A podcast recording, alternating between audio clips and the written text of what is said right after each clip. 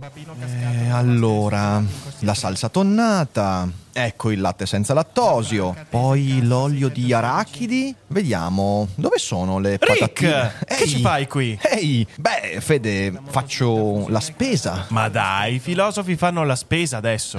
Eh sì, sai, anche i filosofi fanno la spesa. Ma poi, da MD. Certo, MD è la catena che trasforma il concetto di discount. MD riesce a unire la convenienza ad una proposta di alta qualità, eccellenze italiane, prodotti di prima scelta, il tutto con un occhio rivolto sempre al consumatore. Insomma, un filosofo prima di tutto vuole fare la spesa dove i buoni valori sono al primo posto. Quindi vengo sempre da MD. Scarica sul tuo dispositivo l'applicazione MD SPA, dove puoi scoprire tutti i vantaggi di MD. Siamo già qui con i prossimi due ospiti, Roberto Mercadini e Giulia Pastorella. Ciao bellezze! Ciao! Ciao, Chi come? Io mi co- sono svegliato adesso, adesso piano. ti sei svegliata adesso? Ti sei svegliata No, adesso? No, non io sono, svegliato alle sei e mezza. sono svegliato alle sei e mezza. Siamo, siamo in, in live dalle sette, Giulia. Dalle sette siamo in live. Ho capito, c'è chi ha una vita e c'è chi ha una live, adesso dobbiamo scegliere. Ecco, adesso bannerò Giulia Pastorella. Ciao Giulia, grazie per la partecipazione. Voi peraltro non credo che vi conosciate, non credo, non so, magari di No. nome o... Beh, allora, No. Roberto, io. Giulia, Giulia, Roberto. Eh, faccio le presentazioni. Roberto Mercadini per me è come un fratello. Eh, ho fatto spettacoli insieme a lui. Lui è un narratore straordinario. Giulia, vai a vedere il suo canale YouTube perché è meraviglioso.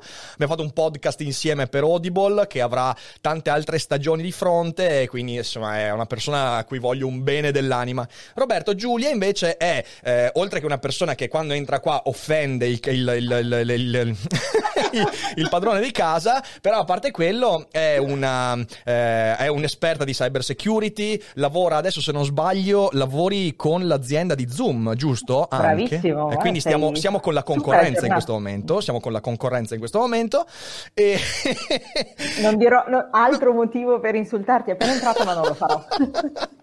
e, e niente, oltretutto è eh, insieme ad Azione, quindi è attivista politica con Azione e insomma è una persona anche lei, insomma, a Giulia si, vo- si vuol bene, non si può non volere bene a Giulia anche quando ti insulta, dai, insomma. Nonostante azione, aggiungerei. Nonostante Vabbè. azione, nonostante azione che incre- però, però, cioè nel senso, voglio dire, uno- è, uno, è uno dei pochi, è uno dei pochi barlumi politici italiani e questo va detto anche insieme a tutto il resto. Quindi benvenuti, benvenuti, grazie per aver accettato questa Grazie. cosa che non so come si dipanerà assolutamente. E come, come ve la passate, ragazzi? Come ve la passate? Io, Prego. io sono, sono entrato come in una specie di, di bolla, per cui sono sempre chiuso in casa e faccio le mie cose, mie- insomma, sono, sono una specie di eh, autosufficienza intellettuale e sentimentale, cioè scrivo delle cose, leggo, leggo, scrivo delle cose con la mia famiglia, gioco con mia figlia, parlo con mia moglie, leggo, scrivo delle cose, così.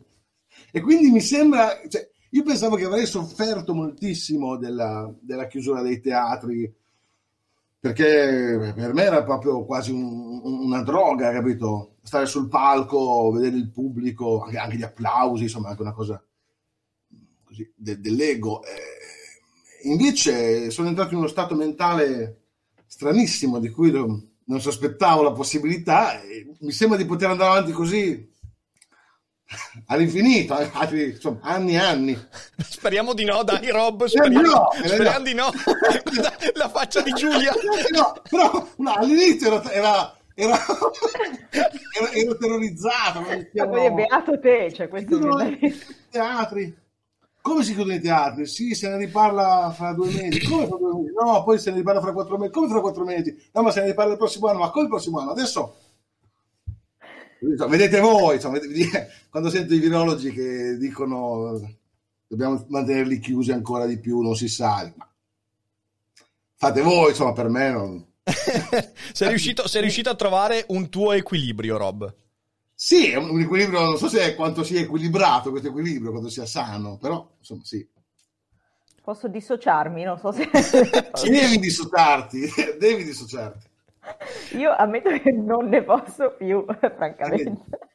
Io invece sono, sarà che non sono autosufficiente da nessun punto di vista, sarà questo, non lo so, però a me quello che manca soprattutto, ma sicuramente ne avrete già parlato Rick, visto che dalle 7 avrete toccato tutti gli argomenti di tutto lo scibile umano, eh, mi manca un sacco viaggiare, al di là dei, dei, teatri, delle altre attività culturali, dello sport in gruppo, insomma tante cose, però mi sento come soffocare nel, nel non poter andare al di là del mio spazio quotidiano. C'è proprio questa mancanza di stimoli, di, di cose nuove. Addirittura, cioè, sì, esploro la città 20.000 volte, passeggio in tutte le strade possibili e immaginabili, ma l'idea di vedere proprio eh, ambienti, persone, culture completamente estranee, di quella sensazione di alienazione, di allenamento, come si chiama, quello per me è letteralmente ho la claustrofobia da mancanza di viaggi. Non, puoi fare l'allenamento, ma puoi fare l'alienamento, mi verrebbe da dire da questo punto di vista. e vabbè, questo è, non, non arrivo al, al suo, anzi lo faccio. Ecco, perfetto, fatto. No, comunque, comunque sì, io sono, sono, sono, d'accordo, manca anche a me un sacco viaggiare. E infatti, per esempio, non so, con Arianna stiamo, stiamo già cominciando a pianificare, tipo, non so, l'anno prossimo, quando si ritornerà a poter fare i viaggi intercontinentali, intercontinentali ce ne andiamo in Australia un mese da, dai miei zii e vogliamo tornare a Londra e via dicendo. Però credo che, non so, a spanne, visto anche il ritmo delle vaccinazioni e tutto, io credo che prima dell'autunno sia impossibile, forse in autunno verso tarda estate si riuscirà a viaggiare inter intracontinente, quindi diciamo così in Europa, però per fare viaggi lontani, eh, oltre oceano e via dicendo, secondo me prima dell'inizio dell'anno prossimo non se ne parla. No, ma infatti eh, giustamente la, cioè quelli che dicono ah ma tanto puoi anche viaggiare all'interno della tua, della tua realtà quotidiana e sai viaggi in casa, nel senso che riesplori, riscopri gli spazi. È vero, ce l'ho fatto durante il primo lockdown, adesso però dopo un po' diventa un pochino sì, ok, sì. Eh, ho arrampicato tutti i mobili di casa e li ho esplorati tutti. io, ho visto, io, ho visto, delle foto, io ho visto delle foto di Giulia che tipo faceva simil parkour in giro per casa, ho detto Giulia, no, ma guarda che ti, ti, ti fracassi così, Giulia cosa stai facendo? Dico, quella, quella, quella è la, la, lavatrice, Giulia non serve per fare quello. cioè, nel senso incre- incredibile, incredibile. Eh, sì, no, sono, sono, molto d'accordo, in realtà eh, eh, io, cosa vuoi, eh, capisco capisco la prospettiva di, di Roberto, perché eh, anche il fare attività online, e noi ne facciamo tanta, eh, ti aiuta tanto a sopportare perché hai relazioni con tante persone e, e, quindi anch'io per esempio che a me oh, andare sul palco manca da morire, lo sai eh, Roberto quanto amo anch'io stare sul palco, è il mio elemento e mi manca un sacco, però dall'altra parte mi rendo conto che quella mancanza la puoi in parte sopperire un po' con altre cose, con i viaggi interiori e la lettura e tutto quanto è però dall'altra parte non vedo l'ora anch'io di, di, di, di tornare a, a, una mini normalità che ti permetta anche di esplorare un po' al di fuori. Insomma, poi noi abbiamo avuto la fortuna di riuscire in questi ultimi mesi a invitare anche le persone qui dal vivo. Eh, quindi, per esempio, abbiamo due ambienti diversi, la casa e lo studio. Abbiamo incontrato un sacco di persone diverse, quindi in realtà tutte queste cose aiutano. Però se non hai quelle possibilità lì eh, diventa disastroso, disastroso. Penso che parlavo con dei miei colleghi, uno dice cavolo, Zoom sono tutti pro smart working, queste cose qua, e ho detto sì sì no, perché sono appena andata in un ufficio, sono stata in un ufficio di un fornitore, insomma, per lunghe storie, e tutti no, veramente, sei stato in un ufficio, com'è? com'è? E un distanziati, ah no, e come ti senti? Dico, posso bene, grazie. Erano tutti tipo wow, che esperienza, e oh, tutti c'è... molto gelosi del fatto che mi fossi messo una giacca, perché ormai ovviamente siamo tutti sempre in tempo felpa. Guarda che c'è wow. gente la cui, la, cui, la cui, evasione più evasiva è andare al bagno, cioè nel senso ci sono situazioni in cui veramente... E poi adesso in Veneto forse da lunedì a quanto pare torniamo ad essere gialli eh, mm. e, quindi, e, quindi, vediamo se si riesce un po' a girare di più. Eh, vabbè, vediamo, vediamo, vediamo. Oh, Roberto, che dici? Lo possiamo annunciare quello che abbiamo saputo in questi giorni del nostro podcast? Che, che, dici? Riusciamo a lanciarlo così un...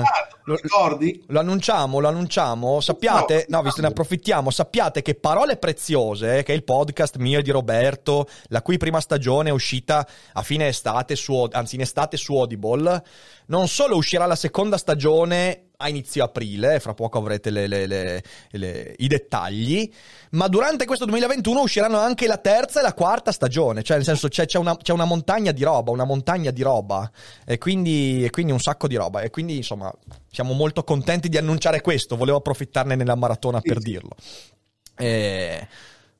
Io, io facendo... Posso sapere di cosa parla il podcast? Visto Rac- che non l'ho mai ascoltato, colpa Vai Rob, raccontalo tu.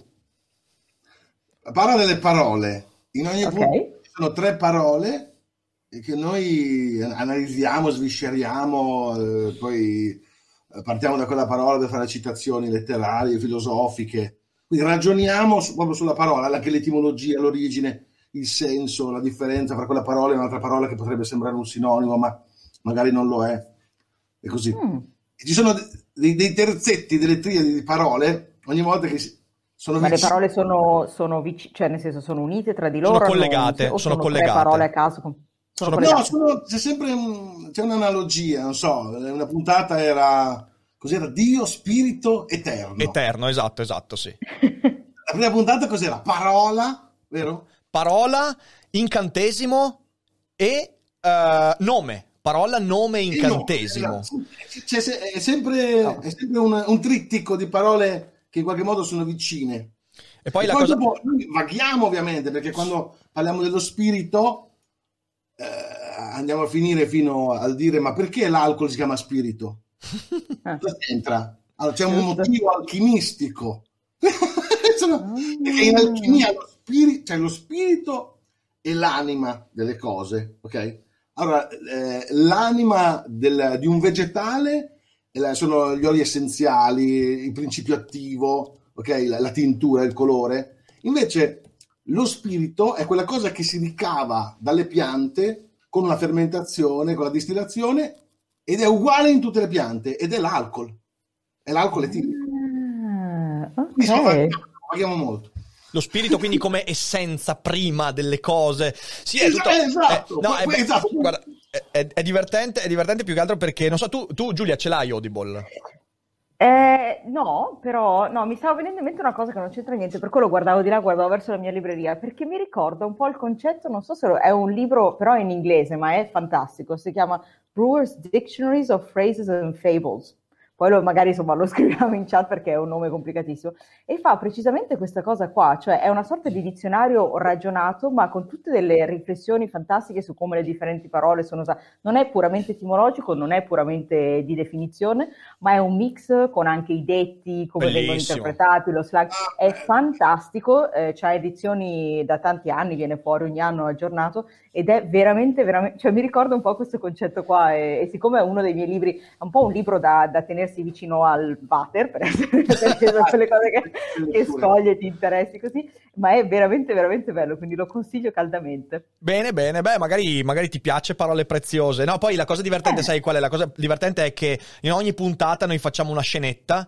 in cui ci inventiamo una situazione. Per esempio, in una situazione nella puntata dove parliamo di tecnologia, futuro e progresso, eh, mm. sono, siamo due viaggiatori nel tempo che si trovano nel futuro. E quindi da lì cominciano a ragionare su cosa significa futuro e via dicendo, il futuro per il passato, il futuro per il pre- e via dicendo. Quindi, oppure in un'altra siamo stati rapiti dagli alieni, in un'altra siamo stiamo vagando nel deserto, in un'altra siamo nelle sabbie mobili, stiamo sprofondando nelle sabbie mobili e cominciamo a ragionare. Dai, eh, devo, dire, devo, dire, che ci divertiamo un casino con quella roba lì, sì, sì. Quindi c'è anche una parte teatrale proprio, sì. cioè non è solo... Oh, no, no, è, è, è, narrato, cioè nel senso è narrato, è contestualizzato, è, no, è, è, venuto fuori un bel lavoro, infatti a Audible è piaciuto talmente tanto che ci hanno detto ok, 2021 facciamo quattro stagioni ragazzi. Ho detto beh, bene, ok, ok.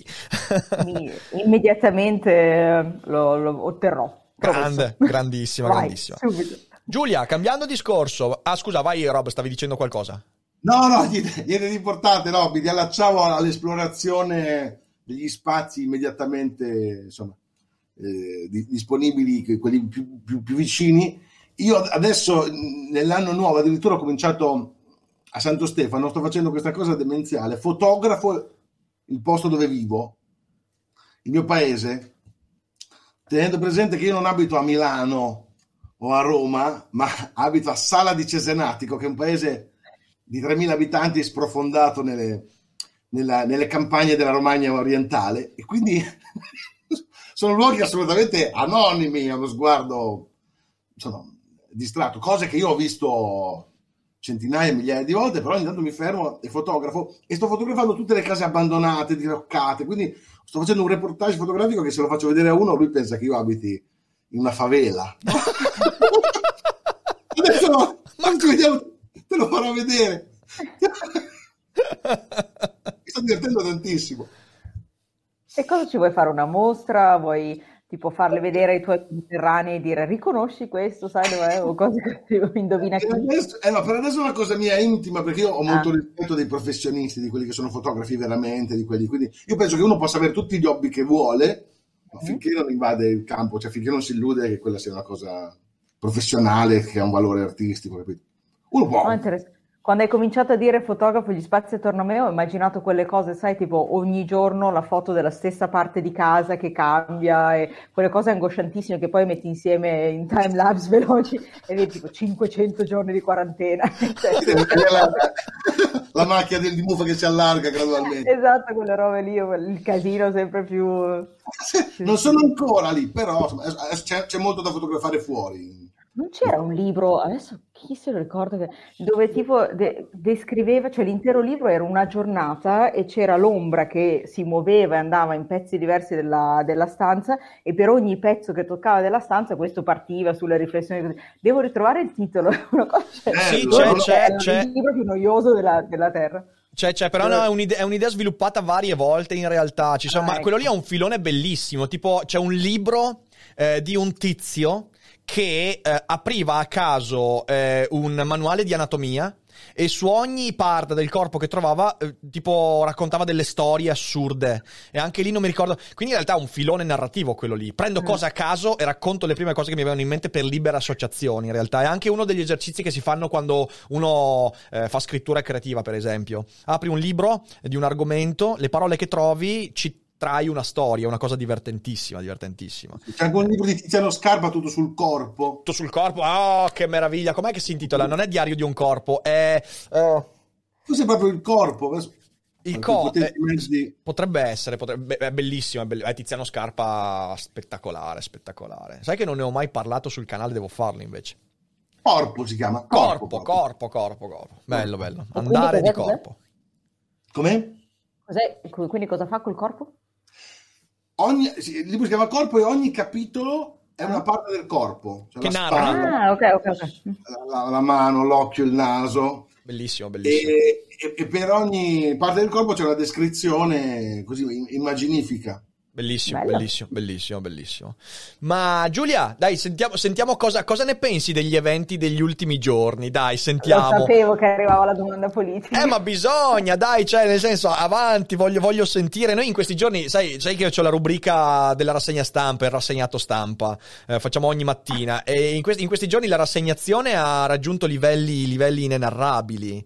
Cioè- Siamo in due. e siamo sai, in una due. cosa divertente è che ieri, durante la rassegna stampa, io ho detto, quando c'era scritto, eh, a un certo punto, non mi ricordo sul Corriere, c'era scritto l'ipotesi è dare il mandato esplorativo a Fico. E io ho detto, io sono sicuro che se questa cosa succede domani sui giornali c'è scritto foglia di Fico. Oggi sui giornali c'è foglia di Fico. Ma che fantasia di merda c'hanno i giornalisti italiani? Ma dai, ma non è possibile. Cosa ne pensi? Mamma Cosa ne mia. pensi? Penso che fin dall'inizio, vabbè, non, non riesco a arrabbiarmi di prima mattina perché è il weekend siamo tutti più buoni, però penso che sia una situazione assolutamente assurda e che, che si merita la classe politica, ma che non si merita il paese, l'Italia e i cittadini, nel senso che, che i politici facciano casino tra di loro, vista la, eh, la qualità o assenza di tale, di tale qualità nella nostra classe politica, va bene.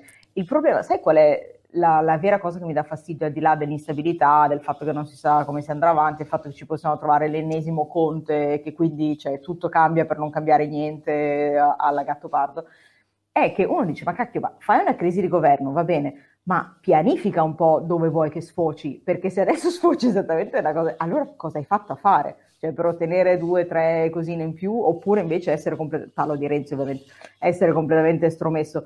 Cioè io fos- fossi in uno che vuole fare una crisi di governo, di governo la pianificherei un pochino meglio. Quindi la prima cosa da, da notare è questo. Secondo è in teoria una crisi dovrebbe poi portare a un cambiamento, a un miglioramento, l'impressione è che non porterà a nessuna di queste cose qua. Eh, quindi è un'assurdità in toto, è bellissimo poi vedere gli stranieri cosa ne pensano, perché io ovviamente sto a Bruxelles, ho tutti amici stranieri e non capiscono, dicono ma com'è, com'è possibile, cosa, cosa, cosa, combinate voi in Italia che siete sempre lì col governo che casca, anche nel mezzo di una pandemia, con i soldi dell'Europa che arrivano, le cose, cioè proprio sono, sono cioè le dépasse, come dicono in francese, cioè è al di là della loro comprensione, non ci è arrivano vero. proprio. E io non ho, e non ho facilità a spiegarlo, e non solo, ma ho sentito anche dei, degli amici corrispondenti di giornali stranieri, hanno detto, io, cioè, è inutile che copra questa crisi, perché alla fine i miei lettori sono, sono stufi, cioè, dico, tanto succede ogni volta, non, non, c'è neanche quasi più interesse, tranne ovviamente da parte delle istituzioni europee, eccetera, che se la stanno facendo sotto, dicendo adesso questi i nostri soldi come li spendono, che già prima ce la facevamo sotto, perché ho fatto un paio di video su sui piani del, del, recovery plan italiano, PNRR, che c'è da mettersi la mano nei capelli. Sembra scritto da eh. bambini delle medie, eh? cioè nel senso, noi vogliamo mettere i soldi qua, questi soldi per questa cosa, la pace nel mondo, la sconfitta della vecchiaia, cioè proprio me li immagino così, capito? Come i bambini quando vanno a esporre il tema davanti a, al prof, cosa vuoi fare? Se avessi 209 miliardi, cosa faresti? Mi comprerei un una Porsche, cioè è proprio, è proprio così, è una roba abominevole. E non è neanche da dire che non abbiano eh, punti di partenza, documenti da cui ispirarsi, visto che non hanno fatto altro durante tutta la pandemia che fare ste robe, questi studi, e l'impact assessment, e il piano Colau, e gli stati generali.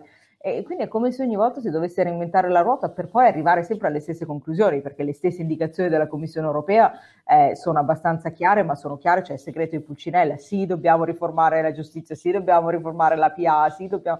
Ok, lo sapevamo. E quindi quello che, che mi stupisce profondamente è il continuo stupore del nostro governo a eh, capire di dover fare le cose che tutti sanno che avremmo dovuto fare già dieci anni fa. Certo. C'è questo continuo, ah ma adesso ci impegneremo per la digitalizzazione. Digitalizzazione sono, sono, non so quanti anni che, vabbè, noi del settore chiaramente, ma in generale si dice guarda che sarebbe una buona idea e ancora stanno lì a pensare però non so bene come farlo, allora la banda larga, eh, vabbè, cioè con calma, tanto qua il mondo va avanti. E, e la cosa buffa è che mentre prima, soprattutto col governo precedente, insomma due governi fa, quello verde e giallo, ehm, c'era un po' questo atteggiamento parlo del campo della digitalizzazione, da parte dei 5 Stelle no, ma da parte degli altri ovviamente molto scettico, un po' sai, tradizionalisti, siamo contro. Adesso non c'è neanche più, c'è, c'è, c'è l'atteggiamento di dire fighissimo l'innovazione, cioè la, la parola sulla bocca, di, sulla bocca, di, tutti, ma con questo atteggiamento di um, è una novità, quindi ce ne occupiamo perché noi siamo fighi. No, non è così, non, non è, è, una novità. Non, è così, non, non ve ne occupate perché siete fighi, ve ne occupate perché, perché è, è un, un'oggettiva necessità del paese. Quindi è buffissimo eh, intestarsi queste battaglie come se fossero spuntate dalla testa di Conte. Cioè, questo mi fa anche, tra le, tra le tante cose, mi fa sorridere questa roba qua.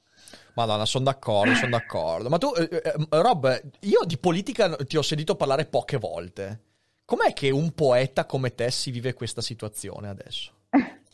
No, tu mi hai sentito parlare poche volte perché io non capisco niente di politica. Siccome un po' quando mi, mi affaccio un po' mi repelle e poi rimango sempre più indietro. Già la situazione è, è complessa anche per uh, gli analisti. Allora, per non dire delle sciocchezze, ta- taccio, mi faccio le mie idee. Io ammiro questo, um, questi voltafaccia un po' così shakespeariani, questi colpi di scena. Io povero, povero, povero Shakespeare, povero Shakespeare. Dico, ma scusa, ma è, è straordinario, cioè, quale sceneggiatore avrebbe potuto scrivere c'è il momento in cui eh, c'è quello là che diventa se, se, ha un consenso strepitoso, no? sembra il capo de, de, de, dell'Italia e basta, faccio cadere il governo, così ho pieni poteri. Spunta questo qui dal nulla e si allea con quelli che erano i suoi nemici e quello che sembrava destinato a prendere il potere rimane estromesso dal governo e poi fanno questo nuovo governo e quello che ha determinato il governo poi si stacca dal suo partito e fa un partito a parte che prende il 2% sembra destinato a scomparire poi lui fa cadere il governo e poi niente è vero, sembra il Coriolano, cazzo, il Coriolano di Shakespeare, il Coriolano eh, di Shakespeare. Dobbiamo augurare. Cosa ci dobbiamo augurare? Dei politici più capaci, più seri, più competenti. O più divertenti, o ancora più efferati, più, più shakespeariani, più tragici. Povera Giulia, Giulia, Giulia è lì che dice: Beh, ma magari più competenti per piacere. E invece, Giulia, il futuro per te è diventare più shakespeariana. Cioè, nel senso, dai, devi, devi comincerò a uccidere una o due persone senza mai. Esatto, tipo, non so, tipo, non so, cioè, adesso all'interno di azione, pensa a quante cose puoi fare. Pensa a quante cose puoi fare all'interno di azione per scatenare un disastro. La congiura. Giulia Pastorella è la congiura contro Calenda. Sicuro. Su Twitter Giulia Pastorella si allea con Ric Dufer, il quale si fa vedere da Calenda come un possibile appoggio mediatico, in realtà prepara poi... il terreno per la devastazione. È questo, capito? Questa è la politica. Giulia, tu a pensare questo di numeri. Molto più divertente. Dai, esatto. numeri, noia, la dati, la credibilità, la trasparenza. Ma quale trasparenza? I vetri sono trasparenti, politici devono essere impenetrabili, altro che trasparenza. Dramma con la trasparenza, eh? Machiavelliani, machiavelliani, dai, qua è trasparenza. Che poi trasparenza, se è trasparente in televisione non ti si vede. La trasparenza che ha ammazzato il grande teatro.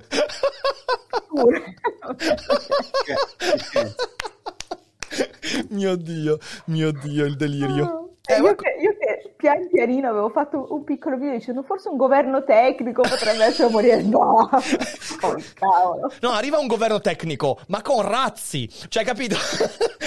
tecnicissimo, tecnicissimo, con razzi su TikTok. la definizione è ampia, potrebbe essere tecnico in altro senso. Cioè, la tecne di che cosa? Cioè, razzi, non so. Non, brava, non brava. Vedi, vedi, Giulia comincia, adesso già comincia a diventare, a entrare in questi meandri shakespeariani. La tecne di che cosa? Cioè, la tecnica mica è soltanto la digitalizzazione, il cyber security, la, te- la tecnica... teatrale, gente che sa usare benissimo il diaframma. Porca miseria, esatto, esatto, esatto, esatto, eh, cioè, eh, che sa usare anche il diaframma altrui. No, ma più che altro pensa, pensa a Renzi, ma pensa a Renzi in questi giorni in Arabia Saudita. Ma scusa, ma, ma più, cioè, che, che, che, spettacolo! Che spettacolo! Renzi se ne va in Arabia Saudita dai principi sauditi nella crisi di governo e quando torna dice eh, che c'è? Che c'è? Perché mi guardate tutti? Perché mi guardate tutti? Sono stato, ho preso 800.000 euro eh, che cazzo! Cioè, ma, ma, maremma scorporata eh, non potevo fare altro eh, il principe è una brava persona e quindi io so dato e Conte è caduto, non è mica colpa mia! ecco, questo è un, be- un bel ritratto della politica.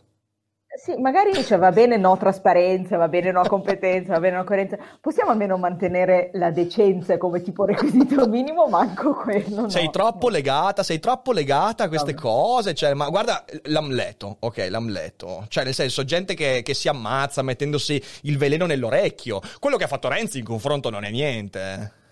Assolutamente, cioè, chiaramente sono old fashion, cioè io ancora penso che la politica si faccia con le parole, ma bisogna passare agli atti, ragazzi.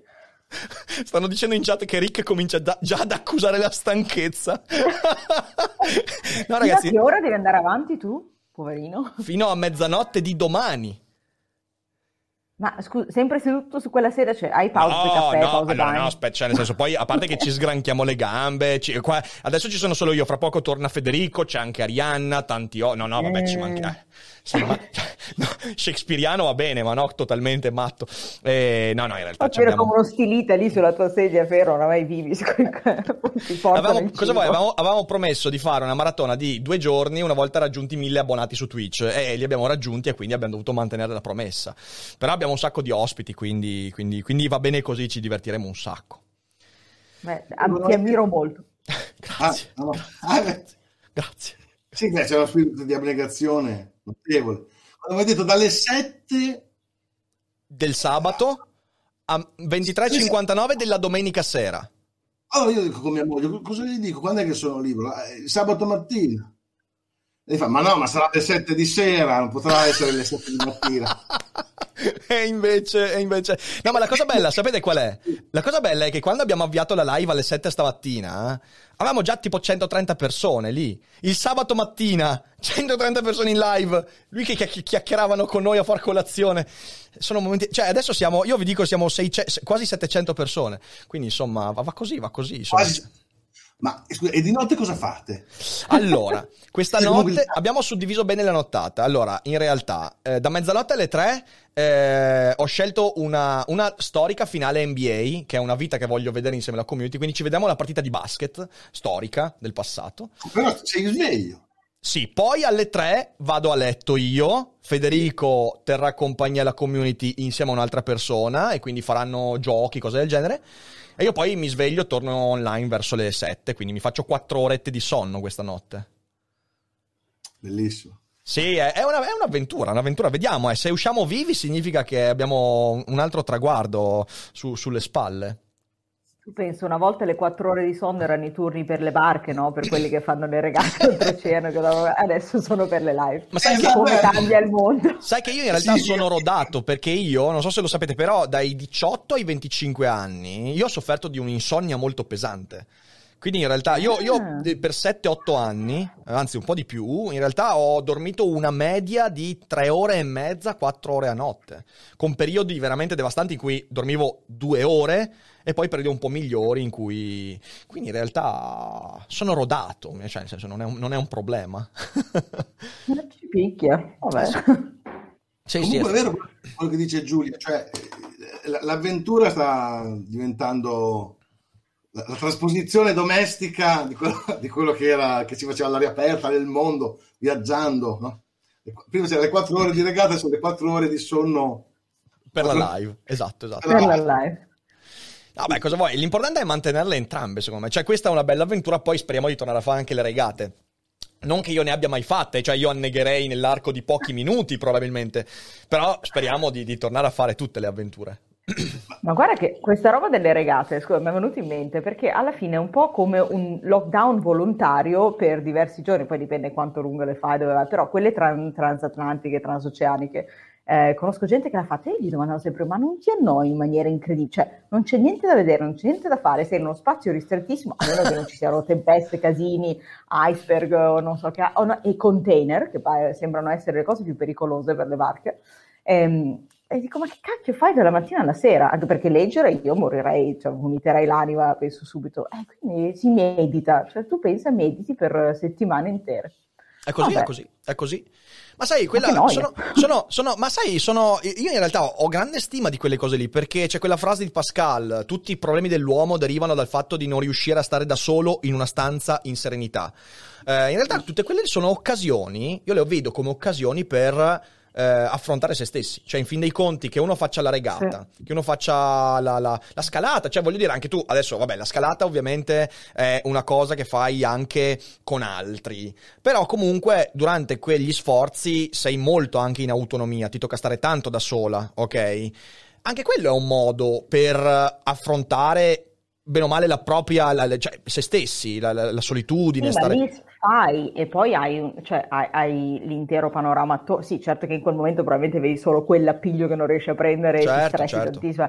Però c'è, c'è un'idea comunque di, di movimento, c'è un'idea di, ehm, di obiettivo, c'è un'idea di, di elevazione proprio fisica oltre che morale, quindi c'è tutta una, una sorta di progressione verticale che forse a me risulta più soddisfacente che la progressione orizzontale della traversata dell'Atlantico. Poi dipende dalle persone, cioè mio fratello, stessa famiglia, stessi geni, quello che sia, lui adora andare a fare queste traversate, queste robe in barcavela e, e non gli piace per niente invece fare alpinismo, quindi ciascuno poi ha, ha la sua soddisfazione, però trovo interessante come, come abbia sempre considerato questo tipo di traversata in barcavela come una sorta di lockdown volontario a cui mai mi sarei sottoposta ehm, di, di mia sponta, ecco, sponte. Mia sponte, che mia sponte, mia sponte. Sponte, Sponte. fortunazione. Un po', vedi, come Conte, vedi, Giuseppe Sponte. Eh, così, è così, vedi, torna sempre, torna sempre, torna sempre. Sponde, le sponde di Conte. Fa un po' come il flipper, no? Di qua, di là. E nelle prossime settimane voi che programmi avete? Cosa, tipo tu Giulia, adesso dov'è che sei? Programmi devo avere? Siamo tutti chiusi in casa. Eh, io sono a Bruxelles, no, forse riesco a tornare a Milano per andare dal dentista, attenzione, quindi motivi di salute giustificati, e, e basta, e poi torno qua e continuo a lavorare, cioè non è che ci siano grandi... eh, no, c'è un po' di fermento per queste elezioni a Milano, vabbè, voi non vi interessano perché non siete milanesi, però c'è da capire se quelle di Milano, tra l'altro di Roma, di Bologna, anche di Torino, saranno in maggio, saranno in settembre, quindi ovviamente nell'ambiente politico c'è fermento, c'è fermento, ma a parte questo la mia vita è piatta come, come il cielo grigio belga che ho qua di fuori dalla finestra. E... Ah, una domanda mi so ma alla fine Calenda a Roma si fa, fa qualcosa? È solo una... Sì, sì, ah, no, cioè, è ufficiale. Candidato, candidato, sì, è ufficiale. È il ah, PD okay. che non ha... Sì, no, ufficialissimo da un sacco di tempo. È il PD che ancora non ha sciolto la riserva se lo appoggi, se abbia un suo ah, candidato, okay. se... No, ma anche questa, questa domanda della, dei, delle tempistiche delle elezioni ovviamente conta, perché se sono a maggio-giugno un conto, se sono a settembre, so, chissà cosa succede di qui a settembre, non, siamo, non sappiamo manco cosa succede lunedì, se abbiamo un governo o no. Quindi è tutto molto per aria, come tutto nella nostra vita. Tu Roberto? Parliamo di cose più divertenti. La faccio. Sicuro... Ho, ehm, ho, scritto uno spettacolo su Dante, adesso me lo, oh. me lo passo. Me lo... Raccontalo, me rac- raccontalo un po', raccontalo un po', Rob, raccontalo un po' che è bellissimo. Cioè, non fare lo spettacolo, racconta il, l'abstract dello spettacolo. L'abstract dello spettacolo è raccontare Dante mettendo in luce questa ossessione che lui per me aveva per il linguaggio, per la lingua, per il parlare. Ora, ho riletto la, la, Divina Commedia alla luce dell'attenzione che lui ha verso le, le, parole, verso il modo di parlare, verso le diverse lingue, verso i diversi accenti. E, e ci sono delle lingue inventate nella Divina Commedia, Dante come Tolkien. Ah, va? Beh, brevi frasi, però ci sono. E, so, per dire, quando comincia l'inferno, no? quando lui va entra mm, nel, secondo cerchio dove cominciano i veri dannati, perché prima c'è il limbo, lui deve dire che l'inferno è buio, non dice che è buio, dice che è muto. Cioè, io venni in loco d'ogni luce muto. E dice l'inferno si presenta subito come qualcosa che ostacola la parola, da cui la parola è, è assente. I dannati invece di parlare spesso urlano, gridano, si lamentano, bestemmiano il conte Ugolino mangia il cranio dell'arcivescovo, quindi riduce la sua bocca a una funzione eh, animalesca, di qualcosa che trangugia, che, che, mangia invece di parlare. È, è tutto così, e invece la, la, la, parola è vista come il, una cosa che è un bene di per sé, un atto d'amore di per sé, ascoltare qualcuno che parla è di per sé umano, capito? Non è mai visto come la curiosità morbosa di uno che vuole sapere, mm, ma tu come sei morto, ma tu che peccato avevi, è sempre visto come così. Bello, Quando bello. lui chiama no, eh, Paolo e Francesca, eh, Francesca dice, ma io ti, ti, ti benedirei, cioè, non può benedirlo perché siccome è dannata, non è che può dire che, che il cielo ti protegga, che Dio ti benedica, no? E dice perché hai pietà del nostro mal perverso, cioè per il fatto stesso che lui li abbia chiamati, abbia voluto parlare con loro, lei è grata perché già quello è un atto di, di, di umanità, di amore. Vabbè, insomma, adesso potrei andare avanti tutto, fino a domattina, però insomma è, è, tutto così, è una prospettiva che secondo me è, è molto, molto calzante. Cioè, io vedo che leggendo ogni due o tre versi c'è qualcosa da dire, cioè incontro qualcosa. Come magari prima è passato sopra velocemente perché non avendo questa chiave di lettura non l'avevo notato tu hai con Dante quello che io ho con Milton quando leggo Il Paradiso Perduto, oppure, oppure Tolkien col Signore degli Anelli. Ogni due righe c'è qualcosa da dire. Cazzo, smettetela di scrivere cose così belle, ragazzi. Basta, basta, basta. Ascolta, Giulia, c'è una domanda uh, per te. Uh, chiede Luke: uh, come vedi l'alleanza più Europa e azione? Sarà un partito che riuscirà ad entrare in Parlamento unendo le percentuali? Oh, domanda difficile. Allora, parto dalle percentuali, che è la domanda più facile. Purtroppo in politica uno più uno non fa due, molto spesso fa uno e cinque o magari resta sempre uno, perché gli elettori non sono scemi, perché se vedono che l'alleanza è fatta puramente a fini elettorali, ehm, probabilmente intanto appunto lasciamo stare la trasparenza, se lo vedono, se ne rendono conto, non apprezzano, ma soprattutto ehm, l'alleanza ti fa guadagnare voti dall'altra parte, ma ti fa perdere magari più alcuni puristi o alcuni che già erano poco convinti che preferiscono a quel punto abbandonare e andare in altri partiti. Ultima cosa sulle percentuali è che finché non si passa una certa soglia psicologica di una percentuale che io metterei attorno al 5%, sì. eh, non per la nuova legge elettorale, ma proprio psicologicamente nella testa degli elettori, l'ho visto purtroppo nelle due elezioni a cui ho partecipato, ehm, il voto che vorrebbero magari ideologicamente dare a quella formazione lì eh, risulta un voto potenzialmente buttato e quindi nella loro testa il partito è un partito ehm, troppo rischioso eh, per, per, buttarci dentro il voto e quindi magari preferiscono votare un partito più grande che però ha certezze di passare. Quindi ehm, per l'entrata in Parlamento appunto ci sono tutti questi eh, fattori che potrebbero impedirne l'entrata in Parlamento, per me la, la convergenza di questi due soggetti avrebbe senso in un'ottica di complementarità e di non sovrapposizione. Quindi, per quello che dicevo prima, se questi due soggetti riuscissero a convincere le loro basi che sono compatibili e non sovrapponibili, penso che potrebbero andare da qualche parte, perché quelli che dicono che Azione per Europa sono la stessa cosa, secondo me si sbagliano, forse perché io vedendoli entrambi dall'interno mi rendo conto che sono, ehm, in realtà sono abbastanza, abbastanza diversi, insomma più Europa certamente più spinto, anche se ieri, ieri o l'altro ieri Calenda si è finalmente eh, dichiarato pubblicamente a favore della legalizzazione, alcuni di noi sono contentissimi, ma metà della base è in panico totale. Certo. E ovviamente in più Europa nessuno mette neanche in, in, in, dubbio per un secondo che quella sia la strada da prendere. Quindi, ripeto, saranno pure piccole cose, ma sono piccole cose eh, comunque che, che differenziano un pochino l'atteggiamento, anche per quanto riguarda l'economia. Io direi che più Europa è un pochino più liberale barra liberista, mentre Azione ha un aspetto molto più socialista, molto più l'importanza del welfare state, certo, eccetera. Certo. Quindi, ripeto, sono complementari, penso che sarebbe una bella complementarità che io auspicherei. Bisogna vedere cosa esce dal congresso di più Europa, bisogna vedere, insomma, i, i miei dubbi sono più sulla loro parte che sulla nostra. Noi siamo abbastanza, azione come tranquilla, serena sulla sua strada, coerente benché non vada più di moda e tutto quanto eh, più Europa ha sempre questi alti e bassi che avevo già ovviamente vissuto quando ero militante, ma che continuano, quindi spero che ne esca bene e che ne esca bene in un'ottica di collaborazione. Ripeto, la collaborazione deve cominciare presto e dal basso, perché sennò l'elettore dice ah ah, i due partitini che si mettono assieme all'ultimo secondo non ce la fate. E, giusto, giusto, guarda, giusto. Questo sarebbe il mio commento. Pazzesco, comunque cioè, saranno due anni che ho sempre solo questa domanda, tutti me lo chiedono. Eh, lo immagino, immagino, ma anche perché tu sei stata un'anima interna l'una all'altra, quindi è normale, sei, sei un, uh, un commentatore privilegiato di questa cosa, quindi insomma... Un 5G.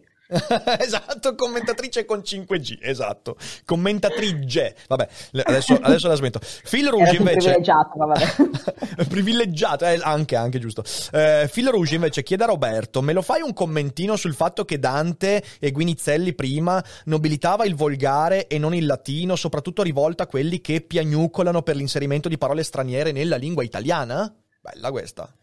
Eh. Bella. Allora, sì, Dante non è, una, è un innovatore della lingua, quindi se dobbiamo seguire le orme di Dante dobbiamo seguire la trasformazione della lingua, la curiosità verso le altre lingue, l'invenzione di neologismi, non la conservazione della lingua come era tale quale, come era ai tempi di Dante, perché se allora, se allora fossimo dantisti in, que, in questo senso qui, allora insomma se, se, Dante fosse stato dantista in questo senso qui, allora avrebbe... È arrivata anche Ari, scusa Rob, è arrivata anche Ari. Sì, no. Ciao. Vieni, vieni Ciao. Ari, aspetta, quello lì è l'uno se non sbaglio, quindi eccoci. Sono il numero uno. Sei, sei, sei, sei la numero uno, eccoci, eccoci, eccoci. Hello, ciao, ciao. Scusa l'interruzione, Rob. E, quindi no, cioè lui appunto usa, usa molte lingue diverse nella, nella Divina Commedia, inventa una, una raffica di neologismi. Forse è un altro il problema. Il problema è un altro della contaminazione della lingua, cioè, Vai. provo a spiegarlo, anche se è un problema un po' complesso.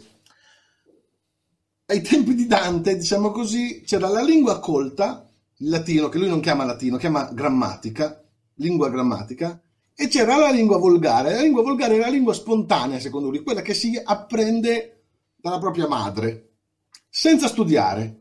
Ok? E quindi lui dice che questa seconda lingua, il volgare, è più nobile del latino. È più nobile. Questo può sembrare un'affermazione spiazzante, però lo dice proprio nel De Vulgariloquentia. Nobilior est vulgaris. Ok? Sì.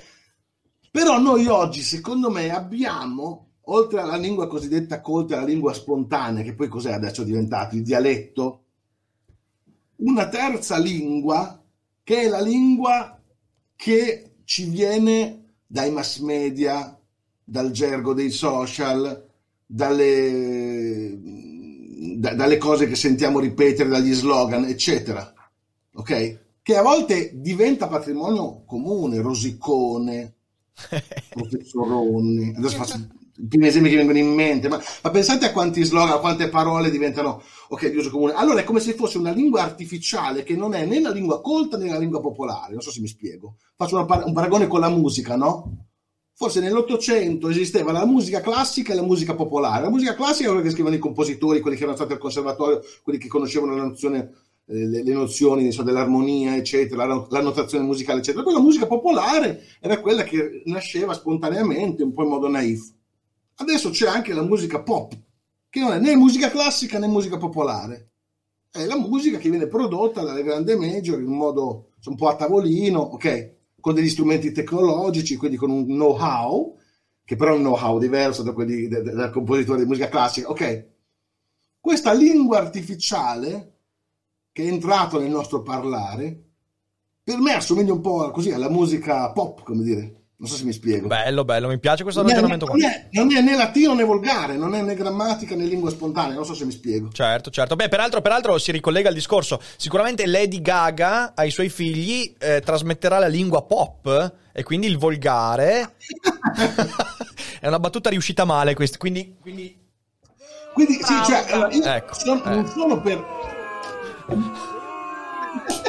Inaccettabile. è, una, è, una, è, una, è un problema complesso. Io non sono per l'idiosincrasia, per il terrore isterico verso i termini stranieri. Questo no. No, no, perché non è neanche, neanche in linea con quello che pensava Dante, secondo me. Però quando certe frasi, certe parole entrano, se ne perde anche il senso nel luogo comune, così, quando il linguaggio si appiattisce, quando il linguaggio si appiattisce, quando le parole che usiamo diventano troppo stereotipate, quando eh, mm. si, si, perde una bellezza, una diversità nella lingua, quello può essere una cosa così che dispiace, oh, preoccupante. Roberto, detto... una, una, parola inglese nel dizionario italiano, non è quello il problema. Il problema non è quello che si aggiunge, certo. non è il problema di purezza. Certo. Il problema è il problema di povertà è quello che si perde. Certo, certo, Perché certo. Si omologa, che si schiaccia, che si appiattisce. Quello è il problema. Sì, sì, sì. Quando non, delle parole... Non dire nulla. Sì, sì, sì. Quando, quando, una parola ne sostituisce 36. Sì, sì, sono d'accordo, sono eh, d'accordo su questo. Eh. No, roba, hai detto una cosa importantissima. Cioè, proprio nel, nel, mezzo del discorso hai detto una roba che secondo me è, è, fondamentale. A un certo punto hai detto, neanche Dante pensava questo. Mm-hmm. Cos'è che vuol dire? vuol dire che quanto, quanto, è be- quanto è bello il presupposto di questa frase. Cioè, non solo io conosco ciò che ha detto Dante, ma ci ragiono perché mi piacerebbe essere d'accordo con lui.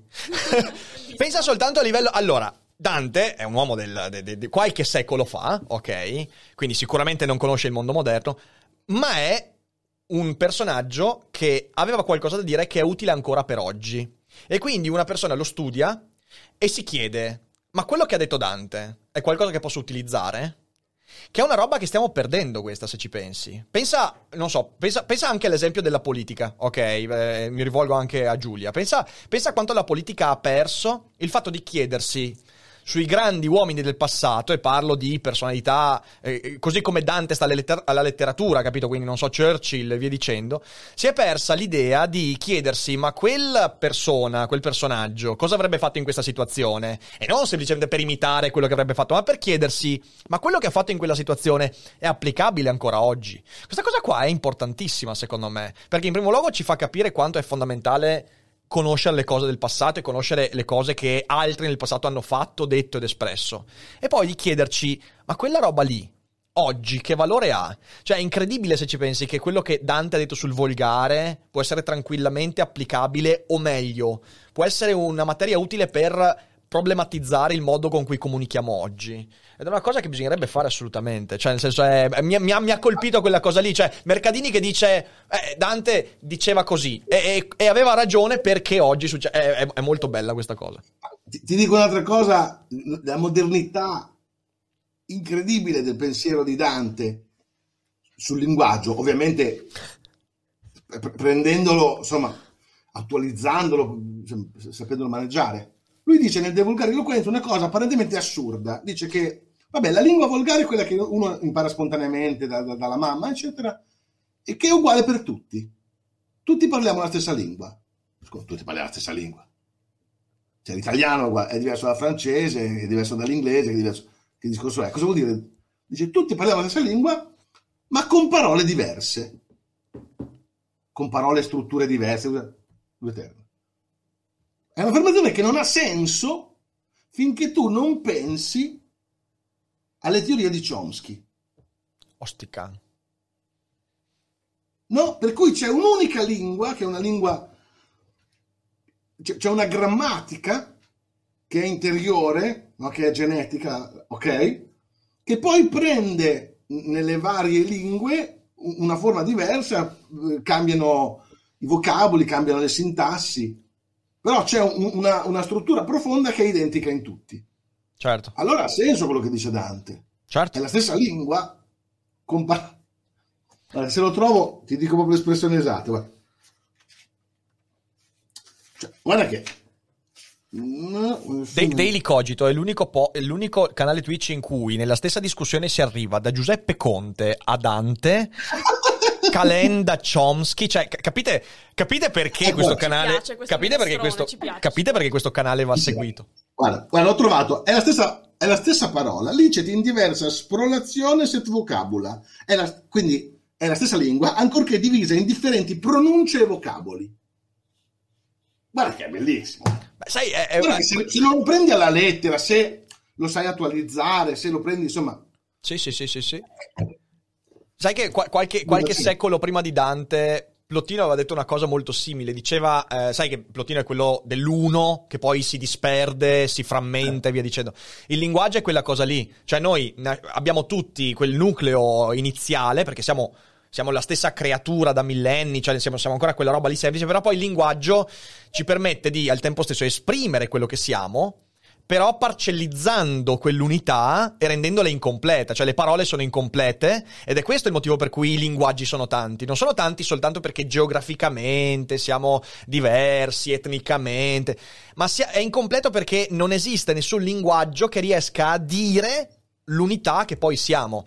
E quindi in realtà tu devi sempre eh, capirti conoscendo tante parole, conoscendo tante lingue, perché in qualche modo devi cercare di ricomporre ciò che è stato infranto all'inizio. Eh, Infatti la mia domanda per Dante sarebbe, ma intendi che c'è una sola lingua o che c'è una maniera comune umana di rapportarsi al mondo che poi viene espressa in parole diverse, lingue diverse, cioè l'unità è linguistica o un'unità di eh, interazione e comunicazione col mondo che poi eh, non, può essere, non può essere linguistica perché il linguaggio è già di per sé parcellizzato. Cioè la lingua tradisce sempre quell'unità. eh, però quella, quella, comunità di linguaggio a cui faceva riferimento lui cioè che tutti abbiamo lo stesso che, che non è una Nucleo. lingua ma è, non so come, chiama, cioè, come lo chiama Dante eh, forse si riferiva più a qualcosa di più fondamentale addirittura che un linguaggio ma un eh, questa unità. Eh. No, forse parla del linguaggio perché lui dice che noi parliamo proprio perché siamo diversi. Cioè dice perché gli animali non parlano? Ora, la risposta scientifica moderna è perché non hanno il cervello abbastanza. Okay. Ma lui dice no.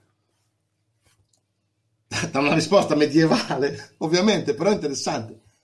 Gli animali non parlano perché non hanno bisogno di parlare, perché sono troppo simili fra di loro, non hanno nulla da dirsi. Cosa dice un lupo a un altro lupo. Ma infatti dello anche... stesso branco. Non ha niente da dire. Cosa facciamo oggi? Andiamo a caccia? Giochiamo a tennis? Andiamo a caccia? Non c'è nulla di... Ok. Invece gli animali di diverse specie non parlano perché anche se si parlassero tutto ciò sarebbe inutile.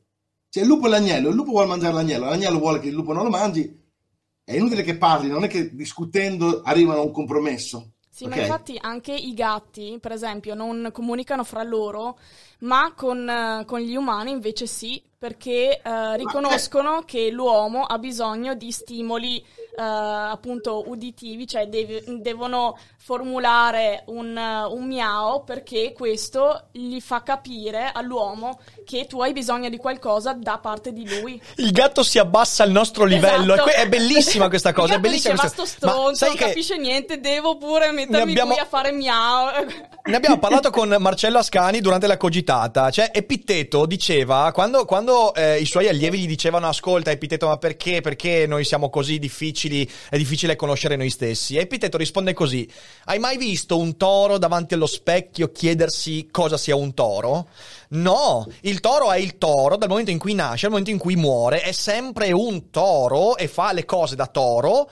Eh, l'ornitorinco si è mai chiesto se vuol diventare un avvocato? No, il cane, avete mai visto un cane che vuol travestirsi da gallina? No, l'uomo invece si mette davanti allo specchio ed essendo conscio della sua incompletezza si chiede sempre ma chi cazzo sono io? Per farsi quella domanda lì ha bisogno del linguaggio. Quindi io sono molto d'accordo con, con- Roberto. Cioè, la- l'animale non ha bisogno, cioè l'animale è l'animale. Un giorno, quando i delfini cominceranno a chiedersi che, che- facoltà vogliono, vogliono frequentare all'università, allora lì forse dovranno sviluppare il linguaggio. Però è bellissima questa cosa qua, il gatto che si deve, deve abbassare il nostro livello. È meraviglioso, meraviglioso. Il co- il concetto è questo, noi parliamo, questo secondo Dante, perché siamo abbastanza diversi fra di noi, da aver bisogno di comunicare, abbastanza simili da, far sì che questa comunicazione abbia un senso, cioè si arrivi a qualcosa, se fossimo tutti come il lupo e l'agnello sarebbe vano comunicare. Per questo penso che sì, lui, lui si riferisca proprio alla lingua e non a un'unità cioè, dell'anima, insomma. Sì. Ah, una, sai, la parola che usa Chomsky secondo me è, è giusta, è la grammatica, cioè c'è una struttura e noi siamo, siamo strutturati per contenere linguaggio. Il linguaggio poi di per sé è incompleto, però abbiamo una struttura eh, che, che- che- che ci permette di avere linguaggio. Siamo biologicamente costruiti, costruiti per avere questa struttura grammaticale. Eh, in quella struttura poi si- il linguaggio si differenzia, il che significa che potenzialmente potremmo un giorno trovare una lingua universale almeno per gli esseri umani.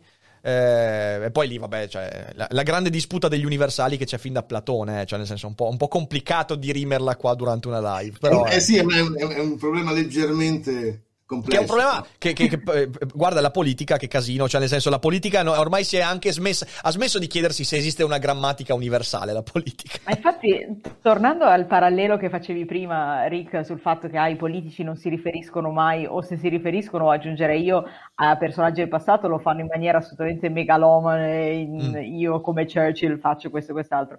Forse il motivo è che ehm, in realtà non c'è veramente un momento come c'è, per esempio, per la Divina Commedia, in cui si studiano le, gli atteggiamenti, i comportamenti, le teorie, non so che cosa, dei grandi uomini politici del passato o delle teorie politiche in generale, a meno che non si faccia quello proprio come studio, cioè non, non Sì. c'è un'infarinatura che ti porta a riflettere forse eventualmente sul significato della lingua, su quello che sia che ti porta a riflettere Dante. E, e quindi, cioè, quindi è vero, accusi i politici sicuramente di non, non farselo per conto proprio, ma è anche che la società non, non abitua a pensare che le decisioni politiche passate o le, eh, gli avvenimenti, sì, pa- in parte nella storia, ma la storia viene sempre vista come una serie di, di fatti e raramente si spiegano questi fatti in maniera un pochino più ragionata, cioè questo Sì. è successo, poi è successo questo, poi è Sì. successo questo, e se è vero che molto spesso la storia è ovviamente una serie di, ehm, di cause che vanno ben al di là delle singole personalità, sarebbe anche interessante ogni tanto fare un pochino più di, mettere un pochino più l'accento su come le decisioni dei singoli leader o dei gruppi eh, politici abbiano influenzato quelle che vengono viste come e poi c'è stata una guerra, e poi c'è stata un'altra guerra, Sì. e dici vabbè, ok. È molto vero, è poi- molto vero. Purtroppo eh, lì una volta c'erano le scuole di partito, quando c'erano quelle, voglio dire, ancora nei paesi anglosassoni ci sono i, i luoghi, anche in Francia per esempio, cioè Macron ha studiato per diventare quello che è diventato e quegli studi hanno a che fare anche con eh, studi di storia dei concetti, studi di eh, comunicazione. Qui in Italia questa roba non c'è più, a parte che quando c'era in realtà era scuola ideologica, cioè se facevi... Era partito. Era scuola Anche di partito. avevano, sì, sì. Esatto, mentre nel resto del mondo, in tanti paesi, tu fai letteralmente una scuola, per esempio, della storia concettuale. Cioè, tu devi capire, per esempio, come i diversi eh, presidenti, i diversi politici hanno usato la parola liberalismo, la parola. eh, li- cioè, tante cose. Quindi, e questa roba non si fa, non si fa.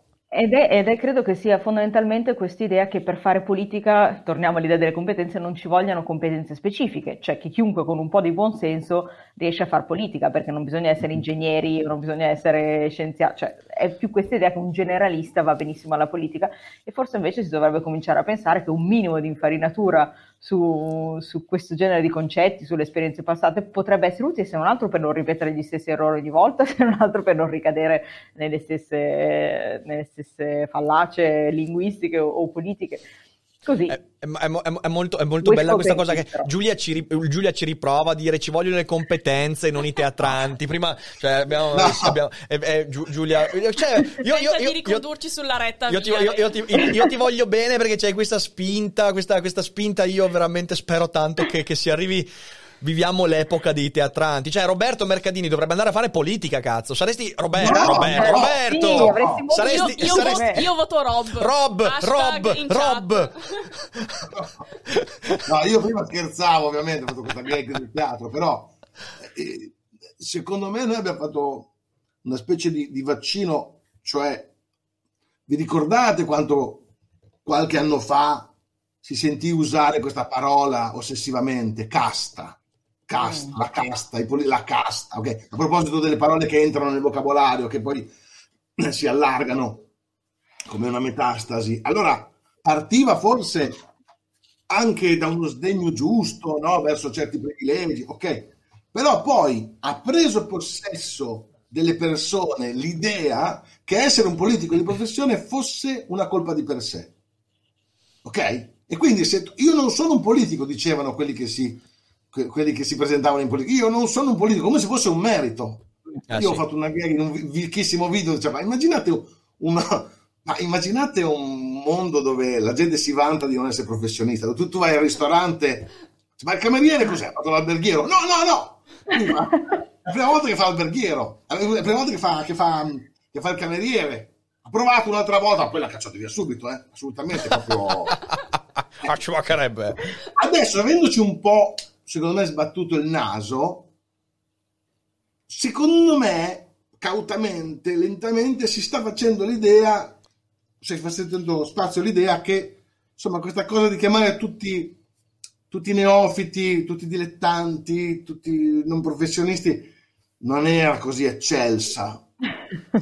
Secondo me qualcuno nel segreto inconfessabile de- della, del suo, insomma, de- della sua cucina, della sua, come si chiama, l'ambiente, capito? L'ambiente di, del tinello, di, no, nel segreto di comunità del tinello di casa sua, dice, ma qui si potrebbe avere un po' di casta. un po' di casta? un po' di casta in più. Avere, perché...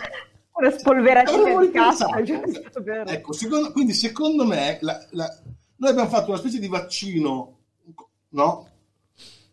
Riguardante il populismo, eh, insomma, la retorica del non essere della casta, del non essere politici, eccetera. E secondo me, questo è un po' un augurio, si tornerà a cercare la competenza, la serietà, la capacità. Ma vi ricordate quando scese in politica Monti, Mario Monti, non quando ha fatto il governo tecnico, dopo, quando ha formato il suo partito? Il suo partito. Che sì, non sì. era un partito, era una lista civica. Sì, sì. Non so se mi spiego. Cioè, capite a che livello si era arrivati? Di idiosincrasia verso tutto quello che è istituzionale, tutto quello che è partito. Mario Monti, quindi non certo un naif, fa un, un, un'entità politica e dice non è un partito, eh? è una lista civica, come il Movimento 5 Stelle. Secondo me è significativo, adesso io sono, sono un ignorante in politica, però non so, mi sembra significativo, cioè, c'è stato questa, questo rifiuto, questo rifiuto della professionalità, dell'istituzione, eccetera. E secondo me è un po' un po' si tornerà a cercare la, la competenza, la trasparenza. Tutte queste cose poco teatrali. Se, l'allenamento con i coltelli lo rimando alla prossima settimana. che voci, sì, io, che sì. voci positive, che voci positive. E invece abbiamo Roberto Fico, la foglia di Fico, che cerca di fare le consultazioni. E abbiamo l'ipotesi. Di l'ipotesi di Gigi Di Maio Premier e rullo Gigi. di tamburi, rullo di tamburi Silvio Berlusconi, Presidente della Repubblica. Eh. Ma voi immaginatevi, oddio, ho appena fatto malissimo io a Giulia, ho appena fatto malissimo a Giulia e io credo che non entrerà mai più su Daily Cogito dopo questo, questo scenario. Mi dispiace Giulia, non volevo, veramente non volevo, eh, però, però c'è questa No. possibilità. Terribilmente consapevole, terribilmente pronta, non so far cosa, adesso mi rileggerò Coriolano per ispirazione. Eccolo, Bellissimo, eccolo. bellissimo. Bellissimo il Coriolano, bellissimo quando Menenio dice io ho un solo difetto, parlo prima di vedere qual è il vino scelto dagli altri, che è la cosa che non succede invece in politica. Tutti parlano soltanto quando tutti hanno scelto il vino e nessuno sceglie un cazzo. È bellissimo. O, o scelgono tutti il vino peggiore, è quello che succede, è quello che succede. Ragazzi, io vi ringrazio tanto per essere stati qui Grazie con mille, noi. davvero. Eh, È stata una Grazie a voi. chiacchierata bellissima, bellissima. E mm, niente, eh, io ovviamente, ovviamente eh, presto ci rivedremo. eh, vi riporter- sapete che vi riporteremo qui ai Cogito Studios.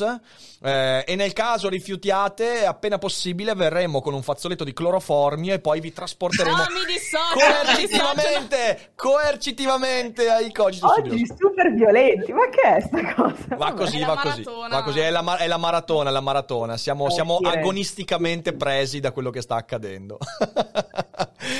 Ah. Va bene. Rob, Giulia, grazie mille veramente. Ci, ci rivediamo presto.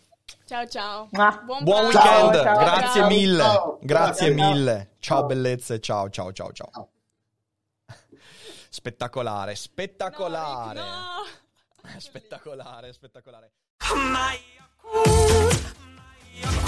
Se a volte ti senti così, ti serve la formula dell'equilibrio. Yakult Balance, 20 miliardi di probiotici LCS più la vitamina D per ossa e muscoli.